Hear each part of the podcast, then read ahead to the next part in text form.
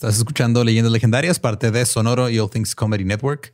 Bienvenidos a la segunda parte del episodio que algunos de ustedes no, no querían. seis personas, perdón, ahí están las fuentes. Sí, ahí están. Todo va a estar bien, no pasa nada. No, no pasa nada. Ya se murió hace como 100 años. Ya, pasó. Ya pasó, ya hizo lo que hizo y pues a lidiar con ello, ni pedo. Así que este, los dejamos con el episodio 143 de Leyendas Legendarias. Feliz mes patrio. We got a bunch of fries, of course, because when you're Mickey D's, you got to get fries. Delicious. Frank wanted to stay and, and hang out in the McDonald's play place. Um, yeah, it was fun in there. Was, I was like, no, that's for kids, Frank. Then he what got stuck you on can't... the slide, and we were like, Frank, we got to get back to set. we got back in time, guys. We got back in time. Oh, yeah. McDonald's. Everyone has an order. Go get yours today. Ooh,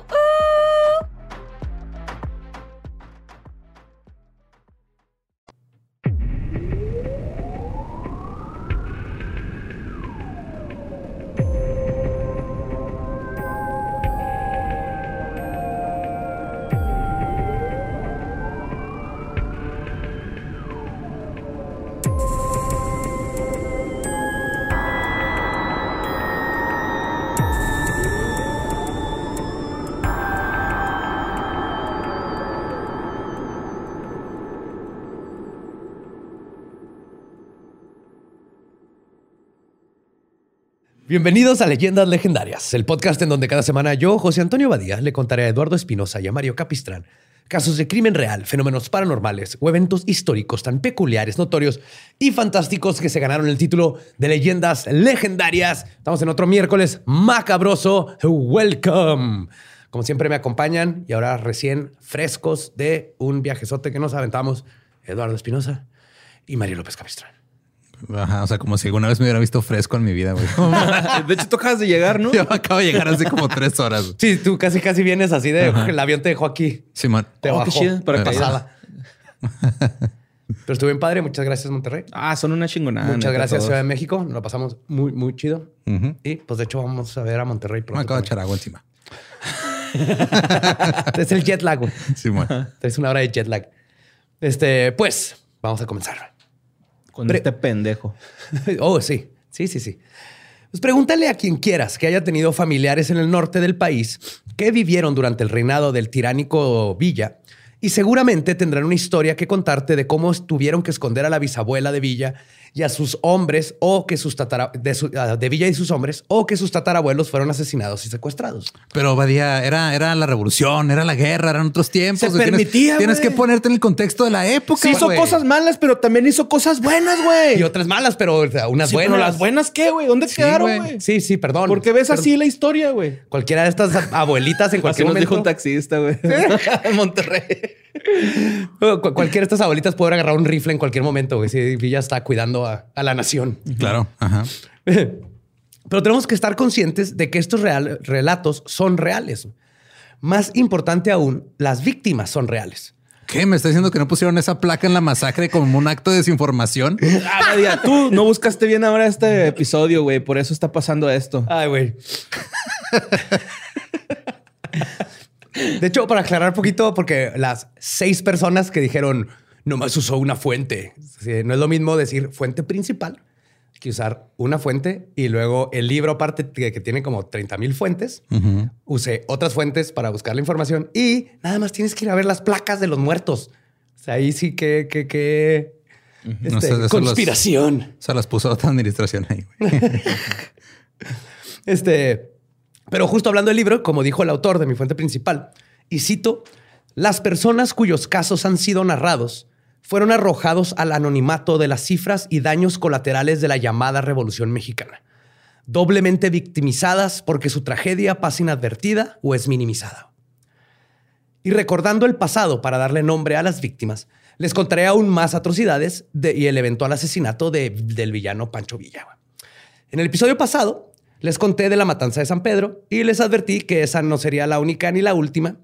Y solo dos años después, en la mañana del domingo 8 de abril de 1917, Panchito Villa lo haría de nuevo. Ese domingo, Villa llegó a Namiquipa a las 8 de la mañana para solicitar a los jefes de la Defensa Nacional, que está aquí en Chihuahua, en la sierra.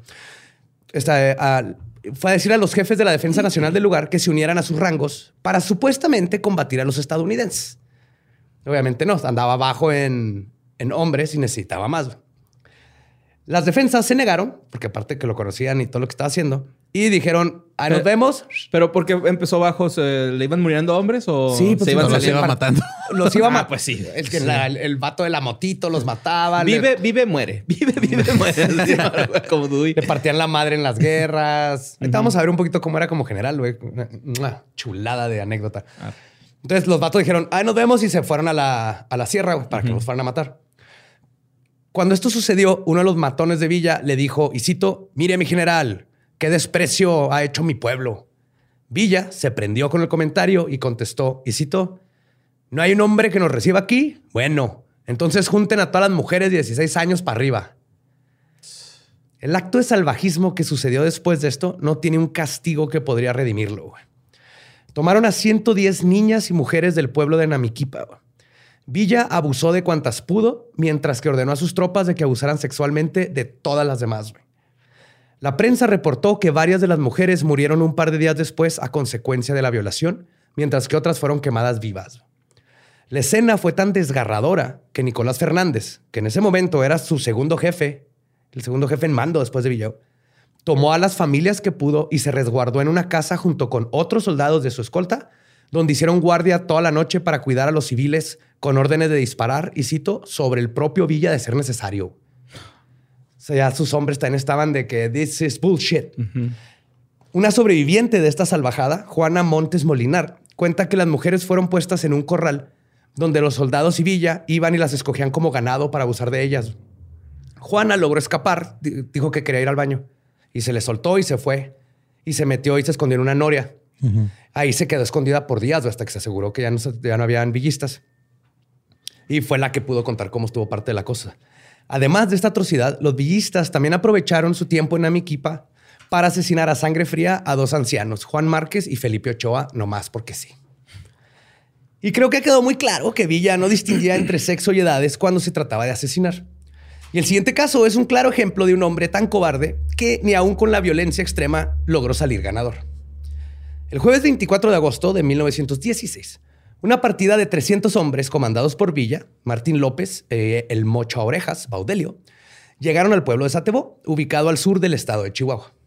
El pueblo estaba siendo resguardado por fuerzas federales y por una defensa compuesta por locales, quienes defendieron el lugar por seis horas contra el ataque de Villa. Ay, güey. Sí. Esto fue hasta que los federales decidieron huir, dejando atrás nomás a los defensores y a las mujeres. Sí. Que son, son elecciones, nos tenemos que ir. Hijos de la verga, güey. ¿Los dejaron morir entonces? Ya. Sí. Ay, güey. Los dejaron peleando porque los, los locales siguieron peleando. Los caballeros no nomás se podían ir, güey. Pues cuando los locales se quedaron sin balas, se rindieron. Y Villa, siendo Villa y estando muy emputado por la rendición de las fuerzas villistas en Ciudad Juárez, que le habían partido la madre Juárez, ordenó que los colgaran A todos. a todos. 14 hombres fueron asesinados ese día, pero Villa apenas comenzaba. Después de ejecutar a civiles que estaban defendiendo su pueblo de bandoleros, Villa ordenó que asesinaran a Agustín Ruiz. La razón, su hermano José Ruiz. Él había abandonado las fuerzas de Villa en enero para irse a El Paso, Texas, causando que Doroteo se enfureciera. La razón de la huida de José varía. Unas fuentes dicen que lo mandaron a comprar parque en los Estados Unidos y que tardó en regresar, todavía no ha regresado, y Villa asumió que no, se había pelado o algo. Otras fuentes indican que pidió permiso para ir a ver a su esposa quien iba a dar a luz. Sea cual sea la razón, en lo que todos coinciden es que Villa quería matar a su hermano solo porque estaba ardido y sabía que el hermano estaba en Satebo. Lo que Villa no se esperaba es que doña María Lugarda Barrio Gil y Pardo, de 86 años, se enteró del plan. Lugarda había criado a los ocho hijos de su hija Rafaela Núñez Barrio cuando falleció. Entre los niños estaban José Camilo y José Agustín Ruiz. Además, era básicamente la matriarca del pueblo. Su bisnieto, Gustavo Ruiz, o sea, mi suegro y papá de Gabe, me contó que era amada por todos los, de, los del pueblito, porque siempre era hospitalaria, ayudaba a los niños y grandes, tenía una tiendita y era de esas que fiaba y cuidaba y todo. Dice, pero que al mismo tiempo era una cabrona mujer brava norteña, güey, con los ovarios más grandes del estado. güey. Como Todo el Gabe. mundo- sí, se hereda ese pedo. Sí, o sea, era de esas que el doña, Sí. la Lugareña. doña. ¿Cómo se llama? Lugarda. Lugarda. Lugarda. Lugareña. Lugareña. Lugareña. Doña Lugareña. A donde va cae bien, así. Doña Lugarda. Así que cuando Lugarda se enteró de lo que estaba planeando Villa, o sea, matar a su nieto, fue a confrontarlo, pero llegó demasiado tarde. Ya se lo había echado. Ya había sido ejecutado. Así que fue al cuartel donde interceptó a Villa y le dijo, y cito, es usted un cobarde asesino. güey". Luego le dio una bofetada. A huevo. Villa le ordenó a la señora que le dijera dónde estaban sus demás nietos y que si no le decía, la iban a quemar viva. Lugarda le contestó que ya le había quitado a dos, que no le daría a los demás. Y a la amenaza de ser quemada viva le contestó, y cito, pues a la hora que usted quiera. Yo por mis hijos me muero donde quiera. güey". Hijo de su puta madre. Sí. Pues yo, le- yo le Villa- agregué esa cita, ¿eh? Porque me dio coraje, güey. Creo que podemos asumir que sí dijo algo por ese. De hecho, también en una también se la cagó. Le dijo en una parte así que "Eh, ya le cortaron la cabeza al- a la víbora porque acaban de partir la madre en Juárez. Ah, sí, y Villa le contestó así, pero quedó el cascabel. Ay, ay, todo imbécil, güey. La, la pura cola, ¿no? Acá habría dicho, pues la cola, güey, no mames. Pinche culo. Pues la doña y dos soldaderas que habían quedado ahí en el lugar fueron llevadas al cementerio donde serían ejecutadas. Mientras eran empujadas por los caballos rumbo a su último recinto, Lugarda se topó a su sirvienta y le dijo, y cito, mira Dolores, apágale los frijoles. Voy a tardar un chingo en regresar. Dijo, mira, Dolores, ya me van a matar estos por órdenes de Villa. Aquí te dejo las llaves de la casa, entrégaselas a mis hijos cuando los veas. Y toma el anillo de matrimonio que me dio mi esposo. Te lo dejo de recuerdo, ya para qué lo quiero. Mm. Los soldados cavaron un agujero donde metieron a las tres mujeres y las cubrieron de madera. Luego las rociaron de aguarrás y petróleo que habían sustraído de la tienda de Lugarda. Cuando le llegó la hora de prenderlas, ningún soldado traía cerillos. O más bien se hicieron pendejos. Y después se supo que el que traía cerillos los había enterrado por ahí porque no querían prender fuego a, Ah, a dos a, viejitas. a dos, ajá, a una viejita y a dos mujeres. Pues sí. Y era la doña, o sea, todo el pueblo era así de que, what the fuck, güey. A lo mejor hasta ellos lo la conocían, ¿no? Así de que Sí, no mames, sí, cuando nos trató toda madre. Ándale, exactamente, güey. Pero entonces es- dice, no, pues no hay, no hay cerillos, güey. Otra historia cuenta que fue el mismo Villa el que hizo esto. Pero lo que sí es, lo que sigue, eso sí, todo el mundo coincide. Ok. O sea, lo único que cambia es que estaba Villa presente o que, o que no. Ella misma, güey, sacó unos cerillos de su delantal y en uno de los momentos más épicos y bravos de la historia le dijo, y cito, aquí tienen los cerillos, desgraciados, cobardes, asesinos, y échenme más petróleo que al cabo es mío y quiero ser la primera en morir. Ay, güey. Mientras esto sucedía, una de las mujeres que iban a quemar logró zafarse y huir y sí se les peló. Lugarda y la otra mujer se quedaron ahí, fueron prendidas en fuego y los testigos describen que mientras la otra mujer gritaba y trataba de apagar las llamas, se salió del hoyo este, gritando y gateando hasta que murió. Y cito, Doña La Guarda no se movía. Bien firme, ahí se quedó donde estaba. This is fine. Sí. Sí, sería ese pedo, güey. Sí, güey, totalmente literal, güey. Qué verga. La, cara La de señora así Villa, quemándose. Ajá. Me la pelas. Me la pinche pelas, Villa. Panchito. Pues cuando los gritos. Doroteo, Doroteo. Doroteito, ajá. Cuando los tres Doroteos después, cuando los gritos cesaron, solo quedaron, y cito, dos manchones de manteca en el suelo. El mismo día, Villa comenzó a reclutar forzosamente a hombres, amenazando que si no se iban con él, quemaría vivos a sus, a sus familias. Uno de los que logró escapar fue Primitivo Ruiz, el nieto menor de Lugarda y abuelo de Gabe, quien se ocultó. Era güey. Pues sí.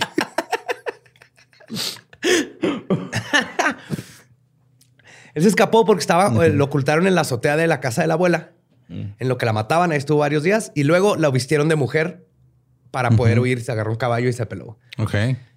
Por así no existe Gabe. güey.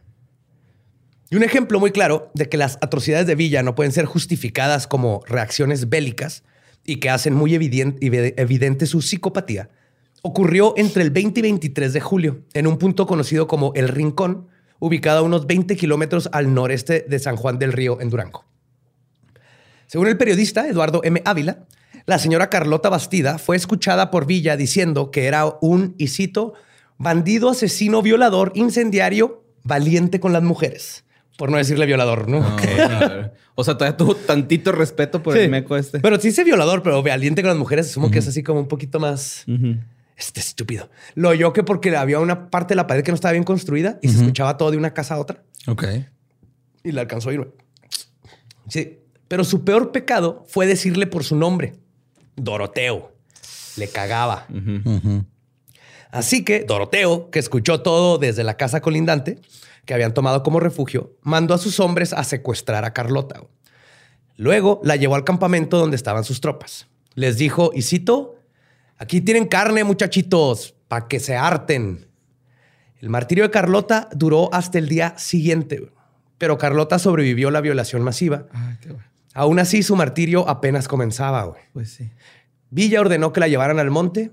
Luego dijo, les pidió que cortaran una rama gruesa, larga y resistente, donde Villa Vlad Tepes empaló a Carlota, güey. No mames. La- Le enterraron el- la rama En el ano. hasta la que le salió del, del Ah, pecho no te y luego la levantaron y la dejaron ahí puesta, güey. Yes. Y la, Ay, güey. le hicieron eso completamente desnuda, solo tenía un escapulario colgado en el cuello, güey. Y fue justo por este escapulario con la que la pudieron identificar, güey. Porque su cuerpo duró tantos días empalado que cuando fue encontrado sin querer por un sacerdote que se lo topó, o sea, nadie sabía. Sabían que había desaparecido el familiar, Pero pero, no sabían lo- qué había pasado con Los el primeros días no quisieron preguntar nada porque tenían miedo de Villa. Ya cuando empezaron a buscar no sabían qué había pasado y un sacerdote sin querer se topó la escena No del, mames, del cuerpo. Pero tenía tanto Antes tiempo no lo vio como una señal. del sacerdote. Ajá. Digo, porque eso de estar gente postrada en maderos. Sí, sí es. ¿Ya? ¿Por? No, no lo entendí. A Jesucristo lo crucificaron. Ajá. Supuestamente. Ah, ¿no? ya, ya, ya. Ok. Bueno, no me se hizo tan chistoso. Hay que ser honestos, la Sí, honestidad. la neta, la neta. Se aprecia, se aprecia. Sí. perdón, perdón. Ah, este, cuando le encontró, el problema es que el, el estado de, de- de composi- descomposición no les permitió ni siquiera sepultarla en, el, en un lugar. Entonces la enterraron ahí mismo Fuck. y supieron que era ella por el escapulario. Y no fue hasta el 23 de junio de 1923 que sus restos fueron exhumados y trasladados al cementerio de San Juan del Río. Y su acta de función, todavía dice ahí, y cito, fue secuestrada y mandada a asesinar en 1917 por el general Francisco Villa. Ay, güey. Yes. Y luego les había mencionado que Villa era fan de asaltar trenes para luego ejecutar pasajeros basándose en su racismo y clasismo y extorsionar. Con los chinos, ¿no? Que le cagaban. Con- en los trenes con todo mundo. Ay, güey. ¿No te acuerdas que mi tatarabuelo de pura cagada no le tocó? Sí, porque se atrás? fue a, la Pero vio cómo marcaron gente. Pues el 11 de agosto de 1918, 150 hombres encabezados por Villa y Martín López detuvieron un tren entre las estaciones de Bachimba y Consuelo. Uno de sus militantes, Trinidad Vega Hernández, cuenta cómo era el modus operandi típico de estos atracos. Y cito, agarraba a, este, a gente de clase, de esa clase, refiriéndose a clase alta, y los detenía. Ahora tú me vas a dar tantos miles de pesos o te fusilo. Y ahora tú me das tantos miles de pesos o te fusilo. Pero tener dinero no garantizaba que Villa te dejara libre. Como hemos visto, su palabra no tenía valor. Y cuando estaba enojado, las cosas se ponían peor. En esta ocasión, la explosión que usaron para detener el tren cortó los primeros carros del mismo y el conductor pudo huir con el carro blindado que cargaba con unos 60 mil pesos. O sea, se fue la máquina Ajá, la con máquina los primeros dos carros y dejó atrás a todos los demás pasajeros. sí, güey. El, el tumba y corre, va. Sí, Eso, eso es lo que pasa cuando no pagas el seguro ahí que te quieren vender con el boleto. sí, bueno, güey. Ah, pues- Seguro de viajeros, ¿sí? Sí, el seguro de viajero, güey, no lo tenían y por eso los dejaron ahí. Pues, El juez federal de Ciudad Juárez en ese momento, Jesús María Cuen, declaró que en esa explosión inicial, 16 pasajeros, entre ellos algunos soldados, fallecieron Por la misma explosión. por la misma explosión. En la pura explosión se mató a 16 personas. Güey, es un ataque terrorista, güey. Totalmente, yes. Sí. Literal. Ahí hay civiles, no importa que vinieran unos soldados. Ay, güey. Y los que no murieron en esta primera instancia, les esperaba el tormento. El periódico El Paso Herald reportó lo que sucedió. Villa formó a los pasajeros del lado derecho de las vías después de ordenarles que se bajaran. O sea, se iba bajando.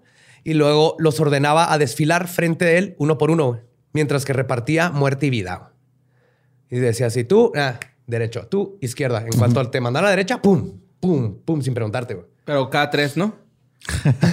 sí, ¿verdad? De cada Chivato tres. aparte, Ajá. codo, güey. Codón. Entre los pasajeros estaba un ex general zapatista de nombre Justino Cotero, que viajaba con su hermano José y su madre Bárbara H. Este, Barbarache, sí. Eso sonó como corrido, ¿eh? Sí, ¿verdad? Se va Justino Cotero con, su, su carnal Josecito. La doña Bárbara H. Ok.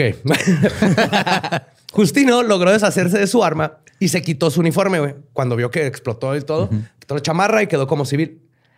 Cuando llegaron los bandoleros, doña Bárbara les dijo, este porque estaban preguntando, ¿no? Uno por uno, y doña Bárbara se adelantó y les dijo que no le hicieran nada a sus hijos, que eran comerciantes de Tenancingo y vendían maíz, frijol y azúcar, que eso se dedicaban. Entonces los soldados le dijeron a la familia Cotero que no se movieran y todo iba a estar bien. Hasta que cuando mandaron al área de fusilamiento a un oficial, él gritó y cito, ¡Mi general Cotero, sálveme! ¡A la vez! ¡Upsi! Pinche peineto. Bueno, Como, a- también. como a. Santana, que le pasó lo mismo. Ajá. Ajá, sí, Cuando lo sí. saludaron. Así que pedo, Santana. Ajá. Ah, la puta. madre. No mames, ¿crees que medio estás- país. No mames, neta, ¿crees que así no te van a reconocer? Ay, no, no tenía una pierna, va. 15 uñas. Sí, bueno. Pues ya Villa dijo, ah, mira, aquí anda el general Cotero. Y fue con él. Doña Bárbara le rogó a Villa por sus hijos, pero Villa no cedía. Así que le rogó de rodillas que por lo menos le perdonara al más joven porque era su único sustento. Y Villa accedió y le dijo, y cito, está bien, señora, con uno me conformo. Pum, y mató a Justino ¿Ves, güey? No ella. era tan malo como dices. Sí se tocaba su corazoncito. Sí, Claro, de vez en ¿verdad? cuando era de. ¿Cómo iba a dejar una pobre viejecita de Es que se acaba de comer sus sneakers, güey. no tenía tanta. Ya venía poquito. No andaba gremlin, va. Sí. O sea, ¿quién sería en esa contraparte del comercial de no eres tú cuando tienes hambre? Sería Stalin, güey. Le dan el chocolate se convierte en villa. ¡Ay, güey! ya vi, ya. Cuando no comes te pones como. Stalin. Ah, güey. Sneakers, ahí está. Eh, comercial. Sí, sí. Sneakers, acaba con tu hambre de genocidio. Sí. Oh, la verga. sí, sí, sí. Vamos. Después de esto, Villa siguió inspeccionando a los pasajeros cuando se topó con un comerciante neoleonés de nombre Fermín Sada, quien viajaba con su hija de 10 años. El juez federal Cuen también relata lo que pasó. Villa, solo por cómo iba vestido Sada, le apuntó y le iba a disparar. No es porque pues, era comerciante y venía bien vestido. Verga. Sí. Perdón. Este, pero de volada, el comerciante le suplicó a Villa que no lo matara, que tenía ahí estaba su hija de, de 10 años con él. Villa, sin inmutarse, le dijo: No te preocupes, tu hija no va a sufrir. Volteó la pistola y le dio un balazo en la cabeza a la niña de 10 años enfrente del papá. güey. Después de eso, vol- what? Yes. Ay, güey. Güey, no mames que pasó eso. Sin, sin razón alguna, güey. O sea, no, no les pidió dinero, no nada, nomás por chingar al güey porque lo vio comerciante. No mames. Mató a la niña, volteó la pistola y ejecutó a sangre fría Al señor. al señor. Ahí también. Y antes de partir, los villistas dejaron un mensaje a un costado de la vía que decía, y cito, Memorias a Carranza. Luego secuestraron a dos mujeres, entre ellas Antonieta Lorca, una actriz mexicana de Vaudeville, que era muy popular en Juárez del Paso. Era súper famosa aquí, iba para allá. Y las volvimos a ver. Perdón. Y mencioné brevemente la xenofobia y el racismo de Villa en el episodio pasado. Cuando les conté cómo quemó vivas, perdón, cuando les conté cuando quemó vivas a varias mujeres junto con cinco niños, solo por estar casadas con hombres de esa nacionalidad. Pues este odio racial llevó a Villa a perpetuar uno de los peores genocidios que ha visto México. Un mes después de la caravana china con 533 personas que fueron salvadas cuando les otorgaron asilo en los Estados Unidos, el 23 de diciembre de 1916, Villa se dedicó a cazar y asesinar a todos los residentes chinos, sirios, este, árabes y destrozar sus comercios, jardines, almacenes y todo lo que encontraba en Torreón, en el estado de, de Coahuila. güey. Se hubiera esperado que lo hiciera el sistema eventualmente. Entonces llegaba, ¿eres de Torreón? Se contestaba ya. De hecho, acabo de platicar con una fan que trabaja. ¿De Torreón? Sí, ahí en el archivo histórico o algo así. Y me, me- me dijo que tienen un chingo del. Ya saben todos los nombres de los que mataron y así. Y que sobrevivió gracias a que los familiares escondieron los nombres y los mantuvieron vivos, güey. Si no, no hubiera registro ni siera de cuántas personas fallecieron. O que lo me los pasa. Uy, güey. Sí, está bien culero. Pues la forma en que justificaban estas atrocidades era porque entre los villistas se decía que en un arroyo por Jiménez, unos chinos habían envenenado el arroyo y que esto causó que murieran soldados villistas y sus caballos, güey. Sí. Con pez globo. con, único, con sushi, güey. Con un puestecito de sushi. Todo malo, güey. Güey. Además, Me envenenó. se tardaron, güey, se tardaron. Es que los dos lo estamos guardando. Estos todos con timing. Pues además de que esto es- obviamente es falso, güey. Es- No es verdad. Los chinos de Torreón no tenían idea de la animosidad de los. ¿Qué, güey? ¿Qué pasó? nada, güey. Nada, nada, nada. Los- ellos no tenían idea de que Villa los odiaba, güey, su animosidad contra ellos, güey. ni, ni de esta historia falsa. Porque les han que inventado todo un backstory de, ah, esos son él como el pinche Scarecrow de Batman, güey, ya envenenaron el río. Sí, ándale, güey, como villanos de Batman. Y, la- y aunque fuera que tienen que ver todos los demás personas, sí, Pues no. pero bueno, racistas. Y entonces, cuando supieron que iba a ir Villa, ni siquiera intentaron esconderse. Ni salieron de la ciudad ni nada. Ellos no sabían, nomás era, ah, pues ahí estos güeyes. Y pues después de que los villistas hicieron su masacre, Villa entró triunfante por la calle Ramos Arispe hacia el Hotel Francia. Y a propósito, mientras iba caminando, iba atropellando los cuerpos de las víctimas con su caballo. Cuando llegó a la puerta principal del hotel, se bajó de su caballo y, quitado la pena, le llamó al gerente del hotel y le dijo que por favor se deshiciera de los cuerpos que estaban frente al estacionamiento güey, se- se- del hotel. Sí, oiga, Se ven sabe feos, que hay güey. unos cadáveres ahí. Este, sí, yo los dejé ahí, pero pues quítelos. Quítelos, ¿no? Que no Room service. sí. Es que está un poco sí. sucia la entrada. No puede. Si no, mire, voy a hacer un live aquí ahorita en Facebook para que todo mundo vea. Todos mis seguidores van a ver cómo está lleno de cuerpos aquí afuera, ¿eh? Sí, eh, y si no los quita, a ver, ¿cuál tiene la clave del Wi-Fi? Shit, güey. Oye, ¿sabes ¿sabes que los caballos toman 38 litros de agua? Entonces, pues ahí. Gracias, por gracias. Es que me imagino eso que está feo. Entonces, Ayer en- leí sobre caballos. Ah, ok. Sí, por si había algo feo. Hay muchas cosas feas. En otra ocasión, Villa ordenó que 66 chinos fueran arrojados en los tiros de las minas del Alvarado Mining Company en Parral, para no tener que gastar en municiones. Otro grupo fue colgado de los álamos a las orillas del río y los demás fueron ejecutados en las calles. Esto fue en Parral. güey. Dos chinos que lograron escapar y llegar a salvo a Ciudad Juárez reportaron que además de esas víctimas que les acabo de contar, Villa se había llevado a 19 de sus compatriotas para luego regresar sin ellos. Fuck. Se fueron, se fueron, más los regresaron. desaparecieron y ya. Bye. Y los chinos no fueron las únicas víctimas. También en Parral se encontraron los cuerpos de 35 gitanos, hombres, mujeres, de todo. El, 27, el 27 de noviembre de 1916, el racismo de Villa quedó más que declarado cuando dio a conocer en un manifiesto lo siguiente, y cito, todos los americanos serán tratados de la misma forma en que lo fueron los chinos. Ok. ¿Ok? Era anti-yankee. entonces. Así- sí, güey. Anti todo, ¿no, güey? Acá. Ante todo, de hecho decía que el problema más grande del país eran los Que no fueras yanquis mexicano. y los chinos. Ajá. Ajá. Cuando le convenía que había lana. ¿Por qué dónde compraba las armas, güey? O si se forcaban aquí, si se hacían aquí. Pues creo que no, güey. O sea, No, no, y cuando le convenía, por ejemplo, en otra historia donde estaba en una mina y ejecutó a su compadre. Villa, Porque- su propio compadre. Sí, güey, a su compadre. Y ves que en México compadre es compadre, güey. Ajá. Ejecutó a su compadre que trabajaba para una mina y había un canadiense y creo que un alemán. Y a ellos los dejó vivir, pero primero los trató de El extorsionar. peor inicio de un chiste de la historia. El compadre de Villa.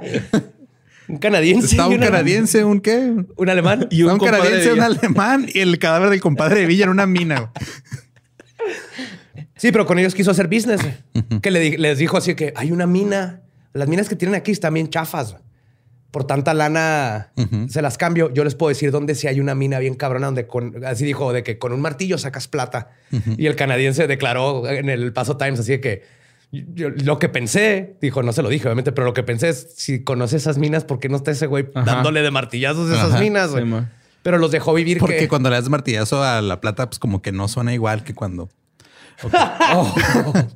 se le pegas otra cosa, güey. Ese güey le El gustaba. asesino del martillo. Ajá. Villa. Sí, no, pero si creía que te podía sacar dinero, Qué vergas, va, güey, acá. tiraba paro. ¿Qué? Pues dar un martillazo y luego acá unos dolaritos ahí. Sí, claro. Sí, un perro. colige. El dinero no crece en los árboles. No, No. pero sí en la tierra. Sí. Pues en 1924, Villa y sus hombres regresaron a Durango. y atacaron la hacienda de Rincón de Ramos en Partido de Oro, perdón, Partido del Oro. Y es aquí donde nos dan un vistazo muy claro sobre quién era verdaderamente Villa y quizás la razón por la cual compensaba con tanta violencia. Verán, la hacienda fue defendida por Teodoro Arreola, alias el Jorobado. No hay foto, entonces no, sé, no les puedo decir si es Jorobado, nomás era fan del libro de El cuasi. Víctor Hugo. El Cuauhtémoc. el Cuauhtémoc blanco. Tiraba goles. Sí. Pues este, él, el jorobado, junto con 20 rurales, estaban defendiendo la hacienda. El camello. Pero se me ocurrió otro ya. El dromedario. El dromedario. Después de sufrir muchas bajas, Arriola y sus hombres ordenaron la retirada. Una vez ganada la batalla, Ramón Murga, un ex villista, comenta que apareció Villa, quien no había estado en la trifulca. Ok. Y al parecer esto era normal. O sea, nomás dejaba que se agarraran a madrazos y ya llegaba al, era al final. No mames, cazagoles, güey. Sí, güey. Ah, pues como, ajá. Ajá. Y cito, ¿por qué en los balazos nomás no se miraba? Y solo el sombrero se le veía ahí detrás de un huizache. es que eso me da mucha risa. Imaginarme decir la puntita de su sombrero. güey. Y nomás estaba ahí atrincheradillo hasta que decían, listo, ya ganamos. Y entonces ya salía y luego llegaba con su caballo a atropellar a los muertos y hacer todo su desmadre. O sea, Villa no solo era pésimo general, sino que era un cobarde. Típico de este tipo de sociópatas y psicópatas que justamente usan la ultraviolencia para controlar. Pero cuando no tienen el control, lloran y se arrepienten y no saben ni qué hacer. De hecho, Villa era tan miedoso que usaba disfraces. No mames. En esa batalla, por ejemplo, describen que, y cito, se dejó crecer la barba y llevaba un sombrero metido hasta las orejas. Casi todo el tiempo Aurelio Murga la hizo de jefe. De seguro alguien lo andaba buscando, ¿ah? Acá para chingarlo, güey. Eh, probablemente. Pero no, no, no se metía a los putazos. Se mueve en una que otra, pero Culo. mira en esta. ajá. Si lo hizo en esta, lo hace en todas. Culón. Pero Villa, siendo Villa, una vez que sus hombres hicieron el trabajo peligroso, entonces entró a la hacienda donde ordenó que fusilaran a 44 vecinos, que no tuvieron nada que ver. Se robaron todo lo que había en sus hogares y según el periodista Eduardo, Eduardo M. Ávila, los testigos que sobrevivieron contaron que Villa y sus hombres violaron a las mujeres que residían en la hacienda, incluyendo ancianas y niñas. Villa, personalmente, abusó sexualmente de María Arreola, de solo 16 años, a quien secuestró, luego la embarazó, luego le quitó a su hijo, luego la asesinó y la sepultó clandestinamente en algún lugar que solo él conoce.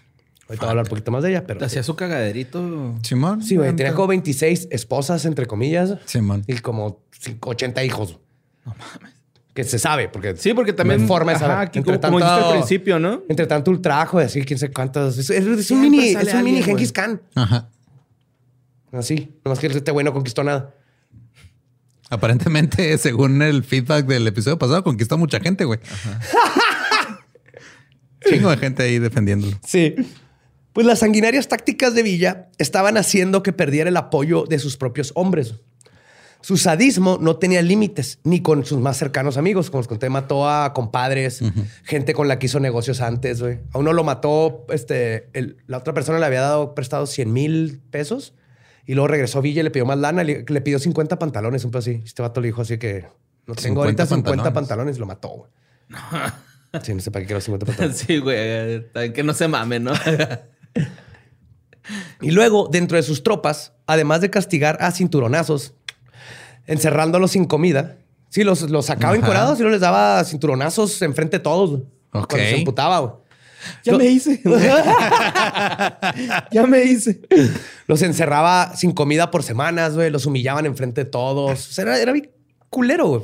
Y así es como los, los mantenía en línea. Y al mismo tiempo, como creo que esa a Villa, sus hombres, por todo lo que he leído de este güey, no lo respetaban, güey. Le tenían miedo. Sí. Veían que no comandaba, no iba a atacar. Si no era, un líder, nada más violador. era jefe. Sí. Nada más daba órdenes. Llegaba a la junta tarde y luego se- cuando alguien más llega tarde le pone una chinguiza, güey. Simón. Era ese Un tipo de, CR7. de boss. Sí. pues también asesinaba a sus hombres por la más mínima razón o porque no querían entrar a batalla o lo que fuera. En una ocasión ejecutó a seis de sus propios hombres porque aparentemente habían ingerido alcohol cuando estaban en Canutillo. Ok. Y como él le, él le cagaba el alcohol y decía que era la perdición, dijo, ¿ustedes Los- pistearon? Los mató, güey. Ok. Curiosamente. Sóplele, así con la maneta. So- Sóplele. cabrón. Sóplele, cabrón. No, punto 03. Va para adentro. No, una ya cuenta, compa. Ya. ya con una ya entra. Pues esto hizo que comenzara una rebelión entre sus hombres ahí en Canutillo. güey. Ya fue como el último. No, no nos dejan pistear y luego si pisteamos nos disparan y luego aparte su hijo de la chingada. Así que Villa, siendo el cobarde que era, tiró fuga y se fue a Parral el 23 de agosto de 1921 güey, para pedir ayuda a los militares porque, y cito, mis hombres solo buscan una oportunidad para mostrar su descontento. Ayúdenme. Llega no me el perro quiere. arrepentido. No me quiere. Puedes hablar con ellos. Le puedes decir que la quiero mucho. ¿No, no será porque les pegaste mientras estaban desnudos? No. con un cinturón? con un cinturón. ¿O porque mataste a su compa nomás porque te vio feo? No, porque no ni pistear, cabrón. Fíjate, güey, cómo es el alcohol, va, güey. Ajá. O sea, tuvieron que matar a alguien, güey, por estar pisteando para que, eh, güey. Oye, ya estuvo, güey. Pinche Te general está pasando de verga, pero Sí. ya. No hay pedo, güey. Va a desmadrar pueblos, pero no nos puede dejar, no nos puede dejar sin pistear, sí güey. pisto, pendejo. Ah, Yep. Sí, ¿cómo crees que voy a tapar la culpa de todas las cosas que me hace hacer O sea, general? no lo dudo, güey. Imagínate el PTSD en esos tiempos con este güey. Pues después de ir a llorar con el ejército, se iba a regresar a Canutillo. Pero antes de partir fue cuando decidió ejecutar a María Arreola, Ajá. ya que ella se negó a entregarle a su hijo para que se lo, porque se lo quería llevar de regreso a Canutillo. Villa la quemó viva. Y para no provocar más rebelión de su gente, que ya estaban hartando de su salvajismo, es por eso que se llevó el cuerpo de María y lo escondió en una cueva. Y nadie sabe dónde quedó. Luego le entregó el pequeño a otra de sus esposas y le ordenó que nunca le dijeran quién era su madre verdadera. Eventualmente se enteró, pero ese era el plano. Pues Le cuando, decían el bastardo, ¿no? En la casa. ¿Qué onda, bastardo? pues cuando regresó a Canutillo, que era donde se había retirado, entre comillas, más bien se salió de como que del mundo público. Este, perdón, en Canutillo, donde se había retirado, este era una propiedad que se le había dado el Estado de México como pago por sus servicios al país. Claro. Ajá. No les podían dar efectivo en maletines, entonces les daban terrenos.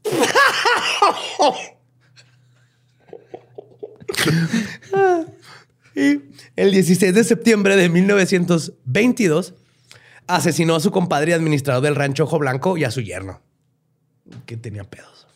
Pues es que uno en la peda se pone bien intransigente a veces. El güey no Era pisteaba, Navidad. güey. El güey no pisteaba. Era Navidad, era el punto perfecto para pelear por los terrenos, güey. Pues el imperio de bandidos, asesinos y violadores de Villa se estaba desmoronando desde adentro, mientras que por fuera había perdido todo el respeto y apoyo de la gente. Los días de Villa estaban contados y muy pronto iba a aprender que karma is a bitch.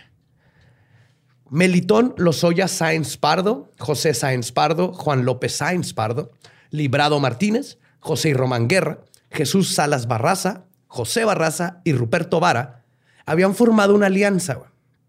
El plan, matar a Villa. La razón, todos ellos habían perdido un familiar cercano o habían sido amenazados por Villa. güey. Los, este, las cuentas pendientes estaban a punto de ser cobradas con intereses. Es decir, todos. Uno perdió a toda su familia, uno a la, la esposa, el otro le, que le mataron a los hijos. Era obvio que eventualmente Unos te iban a venir a... Ajá. A uno lo vio feo mientras iba pasando por la ciudad. Lo despreció. Sí, ese güey no lo mataron. No mames, lo me dio por abajo el hombro. Y de hecho, este, creo que era sí, el Salas Barraza, era experto tirador. Ok. Y él No mames, como el doctor Mireles, y estaba güey. desfigurado Entonces, por un ataque de Villa, que se le quemó la cara. Ajá. El Harvey Dent. El Two-Face, sí. Pues este equipo de vengadores sería conocido como los complotistas de la cochinera. O sea, es cabrón. Culero nombre les pusieron. Eh, Los olvidados del DIF. Algo así chido. ¿Complotistas de la qué? De la Cochinera. ¿Cochinera? Que se juntaban en una cochinera, Una cochinera, a ok. complotear. Los cochinillos, güey, ya está. Ujú. Grupo marrano, no sé. De la puerquera, todo eso y un poquito la cochinera. Está bien, está bien. Complotistas. ¿Qué, han- qué- qué hacen? No, pues un complot. Ah, ok. Ah, me dedico al complot. ¿Y dónde se juntan? Los fines de semana. y los viernes jugábamos Dungeons and Dragons. Ajá, güey. Pues estos Punishers, güey, fueron haciendo su plan con la ayuda de civiles. ayudó un chingo de gente. Por ejemplo, un amigo de Jesús Herrera tenía a dos mujeres que eran amantes de los soldados más cercanos a Villa. Ambas habían sido víctimas de las tragedias y proporcionaban información confidencial a los complotistas. Aparte que les daban su lana, las tenía así como en su bolsillo. Ellas están contentas de ayudarme. Los tiradores habían sido escogidos justo porque habían perdido a sus padres a mano de Villa. Dos de ellos perdieron a su familia cuando los quemaron vivos. Mientras tanto, Jesús Herrera Cano auspició a los tiradores porque había perdido prácticamente a todos sus hermanos y a su papá a manos de Villa. La treta que emplearon los tiradores para poder acercarse a Villa fue la de pretender que estaban comprando ganado en las inmediaciones de Parral y de esta manera poder estar vigilando durante semanas la entrada del camino de Canutillo. Porque él se la pasaba viendo de Canutillo a Parral. A Parral. Ajá. Entonces estuvieron semanas. Esto es Ocean's Nine. Y la estación de Parral, o sea, buscaban, eh, vigilaban entre el camino de Canutillo y la estación a Parral. Mientras que además se aprendían los movimientos de todo lo que estaba pasando. Fue todo un... este, Estratégico, cabrón. sí, un heist. La, la casa de la cochine- del cochinero. Ajá, los complotistas de la cochinera. Ajá.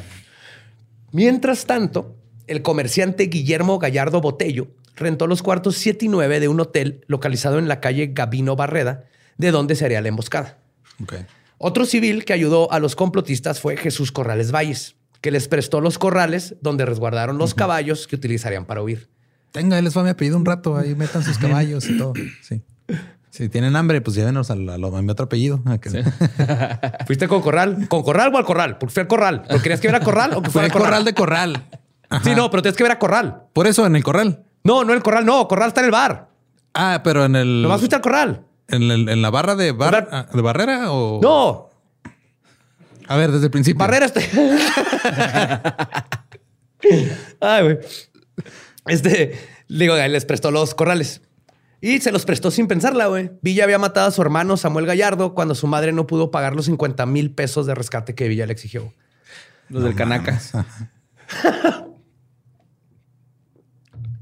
El impacto ha sido largo y duradero. No se acaba, güey. No se acaba. No se acaba. Se, empieza a hacer una bola de hate. Una bola de nieve de hate. Eh, Raspado de odio. Snobbies de venganza. Pum. Pues todo estaba preparado para terminar con el terror de Villa. güey. Tenían toda la información y los hombres estaban listos. La señal para atacar sería cuando uno de ellos lanzara un pañuelo blanco, que significaba que Villa iba en el auto y los demás lo iban a estar esperando para llenarlo de plomo. Villa iba a Parral seguido porque más que nada ahí tenía un chingo de dinero en los bancos. Todo de- casi todo lo que se robó tenía en todos lados, ¿verdad? pero Parral le quedaba cerca y ahí tenía un putero de lana con sangre, literalmente, en el, en el banco. Pues ese día, el Dodge negro de 1919, Ujú. este de Villa, fue visto por un vendedor de semillas que también estaba, era parte de todo el heist. no mames. Sí.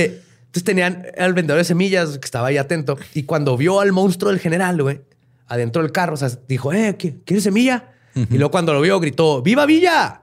Y esa era la, La la señal. de "Ay, ya, aquí viene el, El cabrón". pañuelo. No, falta el pañuelo. Este nomás es, viene en el carro. Ajá. El pañuelo es disparo. Entonces, este, digo, ya, dijeron, ok, ahí va Villa. Pero los disparadores no atacaron ese, en ese momento porque el auto de Villa, de hecho, no me lanzaron el pañuelo porque el auto de Villa estaba muy cerca de una escuela Ah. donde estaban saliendo alumnos. Mira, güey. Y los complotistas no querían poner en riesgo la vida de los niños. claro, güey. claro. Así que dejaron. ¿no?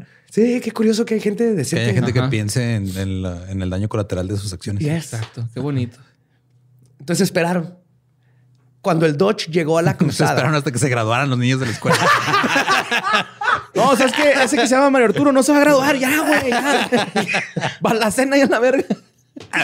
Fueron al banco, así que voy a, voy a donar tres pesos para la beca de los niños. porque Necesitamos que se nos gradúen. en el ya. cajero el güey chingado ya doné a la puta escuela del Villa, güey. Odio eso del cajero porque quieres donar. Sí. Dime No. más tarde. Ajá. Tal vez. Así como en chiquito viene. No. Sí, sí. No, no quiero que se queden sin educación. Chingada Ah, madre. te odio, te odio. ya le piqué ahí. Necesitaba 20 pesos. Pues se esperaron a que el Dodge llegara a la cruzada de la calle Gabino Barrera, pero, este, perdón, y el 20 de julio de 1923, mientras Villa iba a recoger oro de su banco en Parral para pagarle a sus hombres del rancho de Canutillo, iba acompañado de Claro Hurtado, Ramón Contreras y Rafael Madreno, que eran sus guardaespaldas. También iba Dani Tamayo, su secretario personal, y el coronel Miguel Trillo, que era su chofer. Los complotistas, cuando lo vieron pasar, vieron caer el pañuelo blanco. Le cerraron el paso al auto y al grito de, y cito, ¡Viva México, cabrones! A huevo. Le vaciaron al menos 40 balazos al auto. ¿Se murió? Villa recibió 13 disparos, 12 en el cuerpo y uno en la cabeza. güey. Solo sobrevivió Contreras. De hecho, usaron balas expansivas Uh. que están hechas para matar chipúfalo y animales. Pedrigones. pf, salen Les llaman tom-toms. Sí. Pues José Sáenz Pardo se ofreció para ser el chivo expiatorio del asesinato, echándose toda la responsabilidad del mismo. Ok. O sea, ese güey va dentro del carro. No, No, no, no, José, no, Sáenz Pardo fue uno de los De los, Ya, ya, ya, de los de la cochinera, de la cochinera. de los Ajá. Avengers cochinos. Y güey, dije un pinche infiltrado y todo el pedo. Ya, ya, ya. No, no. Este, él se ofreció para ser el chivo expiatorio. Dijo, yo fui todo. Yo solito, yo soy el mastermind, yo disparé 40 balazos. De seis armas distintas. sí. Y fue sentenciado a 20 años de prisión. Pero solo sirvió tres meses porque el gobernador de Chihuahua le perdonó la condena. Sí, a huevo, güey. Sí, sí, sí. Se reporta que cuando murió en su casa en la Ciudad de México en 1951, o sea, hay entrevistas con este vato en- de tele. Cuando murió en México en 1951, sus últimas palabras fueron, y cito, no soy un asesino, liberé a la humanidad de un monstruo. A huevo. Villamelapela.com. Ok. Ajá. Hashtag fuck you, Villa. Sí. También dicen, a mí me encantó esto porque hay una, una que la ulti- las últimas palabras de Villa fueron, no quiero morir así, díganme algo, digan que dije algo. Ahora, esto no hay prueba, de hecho, lo más probable es que no, porque murió instantáneamente, pero me quiero quedar con esa idea, porque es algo que hubiera dicho Villa. Oye, Diga- pero diga que, que sé cantar y que, y que yo inventé el paracaídas. Pero yo, bueno, no me acuerdo, güey, pero en la escuela te dicen que lo mataron por la espalda, ¿no? O sea, Balacearon así del carro. pa, pa, pa, pa, pa. Qué. Le dieron por todos lados. Ahí está el cuerpo, la foto. Y emparrado estaba su cara en el Pal, piso. pal por la espalda, a lo mejor se refieren a que. a que fue una fue trampa, una emboscada. Una trampa, una emboscada, no sé. Sí, no sé si Pues es mira, lo que hierro mata, güey. Los traidores. Se lo cochan la por la cola. What the fuck, güey. pues no sé, güey. Me cayó gordo, Villa. Ok. La neta, Ah. qué bueno. Pues como todos los asesinatos políticos, las teorías de conspiración abundan. Una de estas es que Plutarco Elias Calles y el presidente de entonces, Álvaro Obregón, fueron los que ordenaron y orquestaron todo el asesinato de Villa. Porque Villa había anunciado que regresaría a la vida política. Y estaban preocupados de que si entraba Villa iba a descagar todo el plan que ya tenían. Pues otro, de, otro involucrado en esta conspiración es el comandante de las fuerzas federales en Parral, Félix Lara, quien recibió 50 mil pesos para que quitara a las fuerzas de la zona. Ok. Dijeron, eh, mira, tú nomás este para allá tantito, güey. Yes. Aparte, Villa también nomás iba, por lo general traía mucha escolta y ese día eh, nomás traía cinco. Ok. Pues al final del día, conspiración o no, la verdad es que Villa había llegado al final de sus días por su propia mano. Había hecho enemistades hasta con sus más cercanos aliados y su brutal forma de conducir su vida. Y su guerra hizo fácil que la gente viera su asesinato como una medida necesaria. Entonces, complot o no, los que lo mataron tenían razón de matarlo. Sí, si venía desde arriba la orden o no, todos los involucrados. Sí, ya todos estaban hasta la verga ese güey. Ese cabrón. güey. Entonces, el cuerpo de Villa fue sepultado en el cementerio de Parral, donde elocuentemente Lo hubieran empalado el güey. fue profanado y su cabeza removida, donde hasta el día de hoy no se sabe dónde quedó. güey. Ah, Simón. Sí, Dicen que la lengua es de plata. y- El, el dedo está El aquí dedo en el Paso, gatillero, supuestamente está aquí en el Paso, Texas. El dedo gatillero de Pancho Villa en una tienda, Pues una sí casa de empeño, ¿no, güey. Sí, les ¿Sí he lo has visto, verdad? No, no, no, pero sí les he contado que a- a la- al abuelito de, una- de un primo mío, Ajá. este, el- en Palomas le llegó una persona y le quiso vender un cráneo, güey. Dijo, este es el cráneo de Pancho Villa. Y no lo quiso comprar. Y de- después fue y se lo vendió a otra persona. Y la persona esa sí lo compró. Sacó otro cráneo chiquito y fue y se lo vendió a otra familia. Y le dijeron, no, ese cráneo está muy chiquito. Y les dijo este güey, es que este es el cráneo de cuando era niño. ¿Es en serio? sí, güey. O sea, el- ya es que en Palomas hay un museo, güey, de cuando Sí, este güey. voló ahí, la madre. Pero sí, güey, cuenta mi... el Yo si hubiera comprado Pancho Villa de niño. Sí, güey. Mira, Lolo, este es Pancho Villa niño. Ay, Panchito. Todavía era Doroteo. Sí, Doroteíto. Doroteín. El, do, el teín. El Dori. El Dory. Pinche Doroteo. Pues tan solo, perdón, en el- la referencia principal que usé, documenta cerca de 1550 casos de mujeres, hombres y niños de todas las edades que sufrieron en las manos de este personaje histórico. Pero justo es por ellos que es importante contar sus historias. Y creo que un pasaje que escribió el autor de este libro, Rey de Cel Mendoza, y que me mandó, le pedí así que me mandara un pasaje, y creo que resume perfectamente por qué es crucial contar este lado de la historia. Y cito, porque debemos escuchar también a las víctimas, darles nombre y rostro, contar sus historias, por sus familias que han mantenido el recuerdo doloroso, para evidenciar los crímenes, para no olvidar y rescatar la memoria histórica de los pueblos. Porque como escribió Damián P. Soto, la falta de soli- solidaridad con los muertos es un aplauso solapado y cómplice con los verdugos. Es la insensibilidad frente a las esperanzas frustradas y las vidas mutiladas, frente a los futuros y los horizontes rotos por la violencia, por las muertes prematuras. En fin, mata de nuevo a los muertos. Borrar el pasado es tratar de producir artificialmente el olvido. Y porque estando conscientes de la violencia, podemos dimensionar mejor y tal vez desterrarla para siempre. Viva México, cabrones. Viva México, cabrones. Pero y el plan de nación y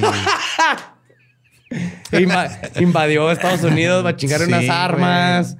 Este, sí, creo que es lo importante conocer todo el lado de la historia. Obviamente en las guerras es- hay mucho sufrimiento y todo, pero sí hay personajes que no debemos de olvidar las chingaderas que hicieron y ponerlos en su pedestal que se merecen, que es abajo del culo de un asno con gonorrea. En el caso de Villa. Con hemorroides. También. Qué bueno. Y ese fue el villano Pancho Villa. no, pues seguimos recordando aquí la Revolución Mexicana. Oye, que Ram me dijo por qué le dicen el centauro del norte. Que porque el güey era como muy torpe para caminar, pero cuando subía un caballo se veía acá como que muy pinche ágil, güey. O sea, se veía como si fuera parte suya el caballo. Sí, deja de creerle cosas al Ram, güey. Ese güey dice puras. Mira, me está diciendo que sí que mintió, güey. Digo que no, no, no me mintió, no me mintió. Yo digo que en el caso de Doroteo es importante recordar cosas como sus últimas palabras. Digan que dije algo. Y así. Ah, es No, que yo diría eso, nada se me hace. No mames, póngame una frase mamalona. en inglés, así como el cojo, ¿no? Como el tatuaje del cojo. Simón. Dile a Roberto Martínez que escriba mis últimas palabras. En Dile. tres tomos y lo saquen 10 años. Dile que intrínseco. Ah, pues, este, no, pues qué cabrón. Muy cabrón. Y pues feliz noviembre, día de... Día, mira, Ya ya no acabamos con nuestros- nuestras fiestas patrias. Qué bonito. Ay, Pobrecitos todos que patrias. lo del gobierno que tienen ahí pintadote a Villa, ¿verdad? En todos lados, como si fuera un gran representante del pueblo. Sí. Yeah. Y a Benito Juárez también. Sí, Pues sí, era, sí, indígena y era racista, güey. O sea, Claro, Exactamente. se- que, ha ¿qué habido, pedo? Mira, ha, ha habido muchos personajes que hicieron cosas muy culeras y ahí van a estar en los libros de historia como si. Ajá. Creo que sí. O sea, es, es que es el pedo de la, o sea, la historia siempre quiere Imagínate como limpiar, güey. O sea, no. Nadie quiere venderle héroes este, humanos a la gente, güey. Todo el mundo tiene que ser un vato sobrehumano perfecto, güey. Exactamente. Que nunca cometió ningún error y que gracias a esa, o sea, por eso siguen romantizando las mismas pinches 10 personas en cada país este, por 200, cientos de años. Imagínate los próximos libros de la SEP, güey, así de historia. Peña Nieto cayéndosele su pastelito, güey. Acá hacia el dibujo, güey. No, lo tiró para que los niños de abajo pudieran comer. comer. algo, sí, porque no tenían comida. Ah, eso es lo que le van a poner en el libro, Ándale. Sí, y aparte Qué no chido, entiendo por qué defienden a estas personas de hace 100 años. Ellos no hicieron nada por ti. No nos dieron identidad como país, güey, la neta, güey. Estuvieron o sea, haciendo sus chingaderas y ya pasó y hay que conocer la historia, yo creo que de forma lo más objetivo que se pueda. Y listo. De hecho, no, se- me, me dio mucha risa que este Taibo, siempre que oigo su nombre, me acuerdo de la gimnasia ochentera, Taibo, el negrito que hacía gimnasia ochentera. No puedo separarlo. De la historia de Gabe, de la abuelita de Gabe. Según él, sin querer empujaron a la abuelita de Gabe con, el ca- con un caballo y cayó en una fogata donde estaban haciendo carne asada. Ajá. Y, se quemó y se murió varios días después. Ok. Lo cual no coincide con ninguna, ni con su acta de defunción, ni con ninguna otra cosa. No. Pero ese es el tipo de cosas donde, ¿para qué forzar la historia de esa manera? Ajá. Nomás para tratar de vendernos héroes que no eran, eran personas en unas pinches guerras y hay que saber quiénes eran culerísimos, quiénes eran más o menos, lanza, neta. quiénes, ajá, hablaban con su hermanito que estaba muerto. Ajá.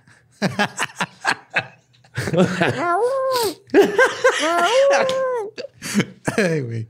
No, y pues, pues, felices mes patrio. Sí, este, recuerden seguirnos en todos lados como arroba leyendas podcast. También me encuentran como ningún Eduardo. A mí como Mario López Capi. Ahí me encuentran como El Va Diablo. Nuestro podcast ha terminado. Podemos irnos a pistear. Esto fue palabra de Belzebub.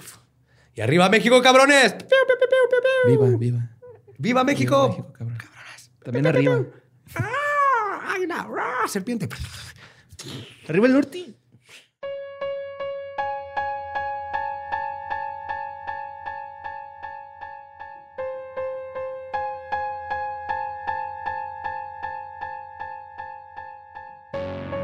Y eso fue El Villano Pancho Villa, parte 2. Obviamente aquí no concluye su historia, hay muchísima más que contar, pero Sí, digo. sería, podría ser un podcast nada más de... Aparte, muchos estaban como que queriendo, digo, de las algunas reacciones que vi, porque sí hubo mucha gente que pues nomás dijo, ah, pues qué pedo, no sabía esto. Ajá. Pero hubo unos que les caló. Sí, que tío, sigo, sigo sin entender. Ajá. Y que como creo que era, no, es que hay que ponerlo en contexto de lo de la guerra y lo que estaba pasando y lo Pues, que hizo para ayudar al, lo al- mismo podría al hacer pueblo. con- Pues, pues sí. Stalin, Ajá. los nazis. Con muchas otras cosas, sí, ¿no? claro. Ajá, Ajá, pues sí. poner en contexto. De hecho, justo lo que hicimos es ponerlo en contexto. claro. Como o la persona culera que era. hizo cosas que tal vez de algún modo beneficiaron a un movimiento. Sí. Pero también son un chingo de cosas bien culeras. Bien Y- zarras. Y al mismo tiempo había otras personas en el movimiento que no hacían esas cosas culeras. Es que eso Más chidos. no era necesario. Ajá. Así es. No era necesario. Pues lo que pasa cuando te pones a, a investigar un poquito más a fondo de cosas históricas, ¿verdad, Badia? Sí, cuidado. que luego ahí te andan este, tirando este, héroes, ídolos. Y te, o te- nomás te das cuenta que las cosas siguen pasando. güey. Va un güey acá. que, En este podcast voy a hablar cómo Satanás sí era bien culo. Acá, que el Joe se agüite nomás, ¿no? Ya sé, ¿no? Sacando podcast más para que Sí, Badía se- esté triste, güey. No, ese, ese es el que- dolo, güey. Cuando hacemos el dolo, Badía se pone triste de tanto Ajá. racismo Sí, y pues clasismo sí, y creen que no me pongo triste, pero los Warren yo creí que eran de neta hasta que los Ajá. investigué. Yo, o sea, ese El triángulo lo dijiste un El triángulo. veces. Este, yo también me, me decepciono de estas cosas. Así veces. es. Pues sí, pero. pues, Pero luego me emociona que ya conozco la verdad. ajá. Sí, si Eso quieren chido, decepcionarse, emocionarse más por la verdad y otras cosas, también ahí está el dolo, ahí es más historia. Está Ajá. qué fue de ellos si quieren decepcionarse de lo que han hecho sus ídolos de la infancia. Ajá. Sí, güey. Que escuchaban. güey. Yo me decepcioné de James Franco, güey. No, oh, yes. hicimos. Uf, sí, y su hermano también. Y su hermano Dave Franco, sí, sí, güey. O sea, Ajá. ni pedo, güey, pero está chido saber ese pedo, ¿no? De que no es como pensábamos en realidad. Se nos quita esa cortina. Uf. y Vemos la realidad. Levantamos el velo de los ojos. Dice que era una cortina de humo, pues escuchen lo que hace Sam. Siempre está lleno de humo ahí. Aunque no, no lo dejan fumar, pero tanto humo de puro nomás vive con él, güey. Lo sigue por todos lados. Ajá, Sí, eh, sabes que vino Sam porque se quedó un día entero oliendo todo el set a puro, güey. ah, ayer vino Sam, mira. Sí, man, está, está cagado, puros y pistos. Y pues ya escuchen las cosas que hacemos aparte de leyendas si quieren. Tenemos prácticamente toda la semana cubierta con contenido. güey. Ya casi, ya Del- casi. pues sí, de lunes a viernes hay algo, güey. Ah, sí, cierto. No sabe dominguito. Ujú. Producciones. Sí, no nos falta un jingle, güey. Es tu tarea, borre. Arre. Ajá. Sin contexto es la productora más chingona.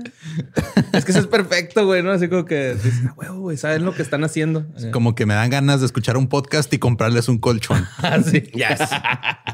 Es un chiste súper fronterizo, güey. Ya, la- mira, la gente que lo entendió, que se quedó hasta el final, son Sí. pocos. Pues muchas gracias. Sí. Este, los escuchamos la próxima semana.